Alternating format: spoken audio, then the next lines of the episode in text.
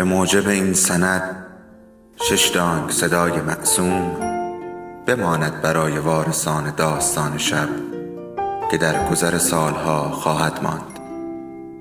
ارادتمند داستان شب.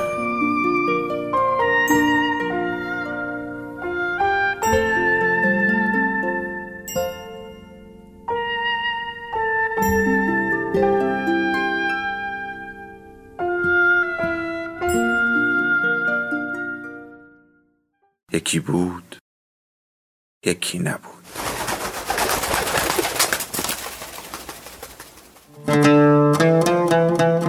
آواز غارنشین، نویسنده و گوینده حسام الدین مطهری.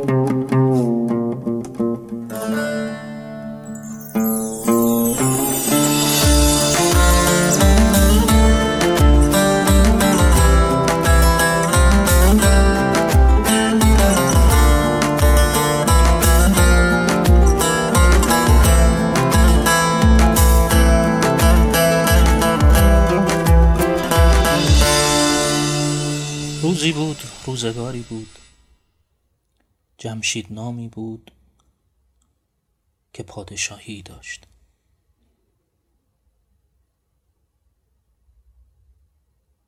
قصه جمشید اینطوری شروع می شود و اینطوری که می شنوید تمام می شود. چون تهمورس از جهان رفت، پسرش جمشید به جای او نشست و به رسم پادشاهان کمر شاهی برمیان بست و تاج بر سر نهاد. جهان او را رام و رهی شد و از خصومت و داوری رست. دیو و پری طاعت او را گردن نهادند. مردمان را گفت که هم فر یزدانی دارد و هم شهریاری و دینداری.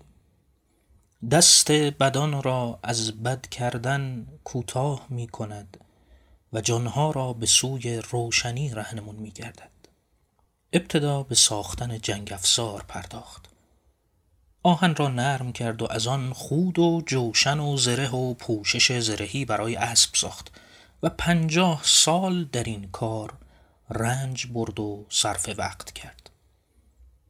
پس از آن که رشتن و تافتن از ابریشم و کتان و مو و پشم را به مردمان آموخت، از آنها پارچه های گوناگون ترتیب داد. چون این امور سامان گرفت، 50 سال دیگر صرف جمع‌آوری و طبقه بندی مردم کرد. آدمیان را به 4 گروه بخش کرد. گروهی را که کارشان پارسایی و پرستش خدا بود، در کوهساران جای داشتند. عنوان روحانی داد و نگهبان آتش کرد.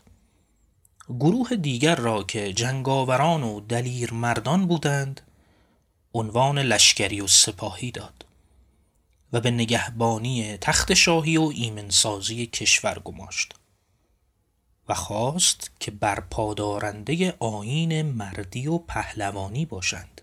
گروه سوم را که اهل کشت و ورز بودند و نان از کشته خیش می‌خوردند بی منت دیگران، کشاورز نامید. و دسته 4م را که به کارهای صنعتی و ساختن چیزهای ضروری مشغول بودند، دستورزان و صنعتگران نام نهاد. و برای هر یک از این طبقات پایگاه و مرتبه خاص در نظر گرفت. القصه 50 سال زمان گرفت تا هر کس مایه و اندازه خیش بدانست. پس به دیوان دستور داد تا خاک را با آب سرشتند و از آن خشت ساختند و از خشت و سنگ و گچ دیوار بنا کرد و ایوان و کاخ و گرمابه و خانه ترتیب داد. آنگاه در معدنها کاویدن گرفت و گوهرها چون یاقوت و زمرد و سیم و زر یافت و به کار برد. سپس به خوشبویها و عطرها روی آورد و بعد به چاره دردها و درمان بیماریها پرداخت و پزشکی را باب کرد و کشتی ساخت و از کشوری به کشور دیگر از روی آب سفر کرد. 50 سال نیز در این امور صرف شد. پس از این کارها تختی بلند ساخت و گوهرهای بسیار بر آن نشانید و بر آن تخت نشست و دیوان را فرمود تا آن را برداشتند و به هوا بردند. مردمان بر او گوهرافشانی کردند و چون سر سال نو و روز آغاز فروردین ماه رسید، فرمان داد تا جشنی بزرگ برپا کردند و خود بر تخت نشست و آن روز را روز نو نامید.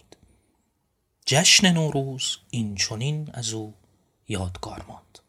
جمشید 300 سال با چنین وضع و حال بزیست. مردمان نیز آسوده و بی درد و رنج بودند. کسی بیکار نبود و دردمندی نداشت. دیوان شاه را بر تخت نشانده به هوا می بردند و مرغان بر سر وی صف می بستند. چون دیر زمانی برآمد، جمشید شاه به خود توجه کرد. شکوه و جلال خود را در نظر آورد و همه جهان را بنده و مطیع خود دید. خودپسندی و تکبر و منیت اندک اندک سراسر وجود او را گرفت.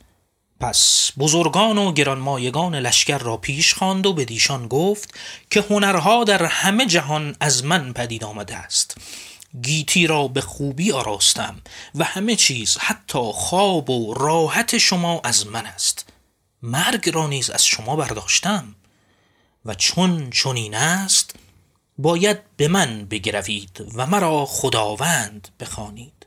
آن که به من نگرود اهریمن کیش است. بزرگان سر در پیش افکندند و خاموش ماندند. این حال و خیال باعث گشت تا فر یزدانی از او جدا شد و مردم آرام آرام از وی روی گردان شدند و طی 23 سال سپاه یک سره از گرد درگاه او پراکنده شدند و کارها بی نظم و درهم گشت. جمشید چنین دید از کرده و گفته پشیمان شد، اما سودی نداشت. چه خداوند بر او خشم گرفته بود و پیوسته فر او می کاست و جلالش کاستی می گرفت و این هنگام بود که زهاک ماردوش پدیدار گشت. روزی روزگاری جمشیدی بود با فر یزدانی، تا آنگاه که به خود مغرور گشت. زهاک ماردوش سر برآورد و هر روز از مغز جوانان لقمه به ماران داد. این قصه فردوسی قصه کهن نیست. این قصه امروز است. جمشید چنان بی‌یاور شد که مردمان سرداران خیش را هم از یاد بردند. جمشید چنان مردمان را چند پاره کرد که مردم سپاسگزاری و قدردانی از سرداران را نیز فراموش کردند.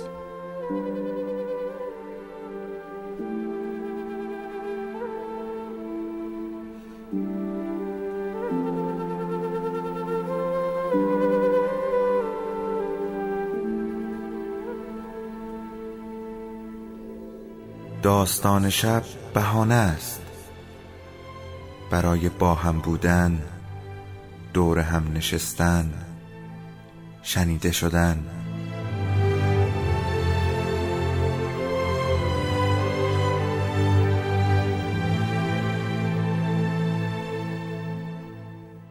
صدای افسانه ها رو میشنویم.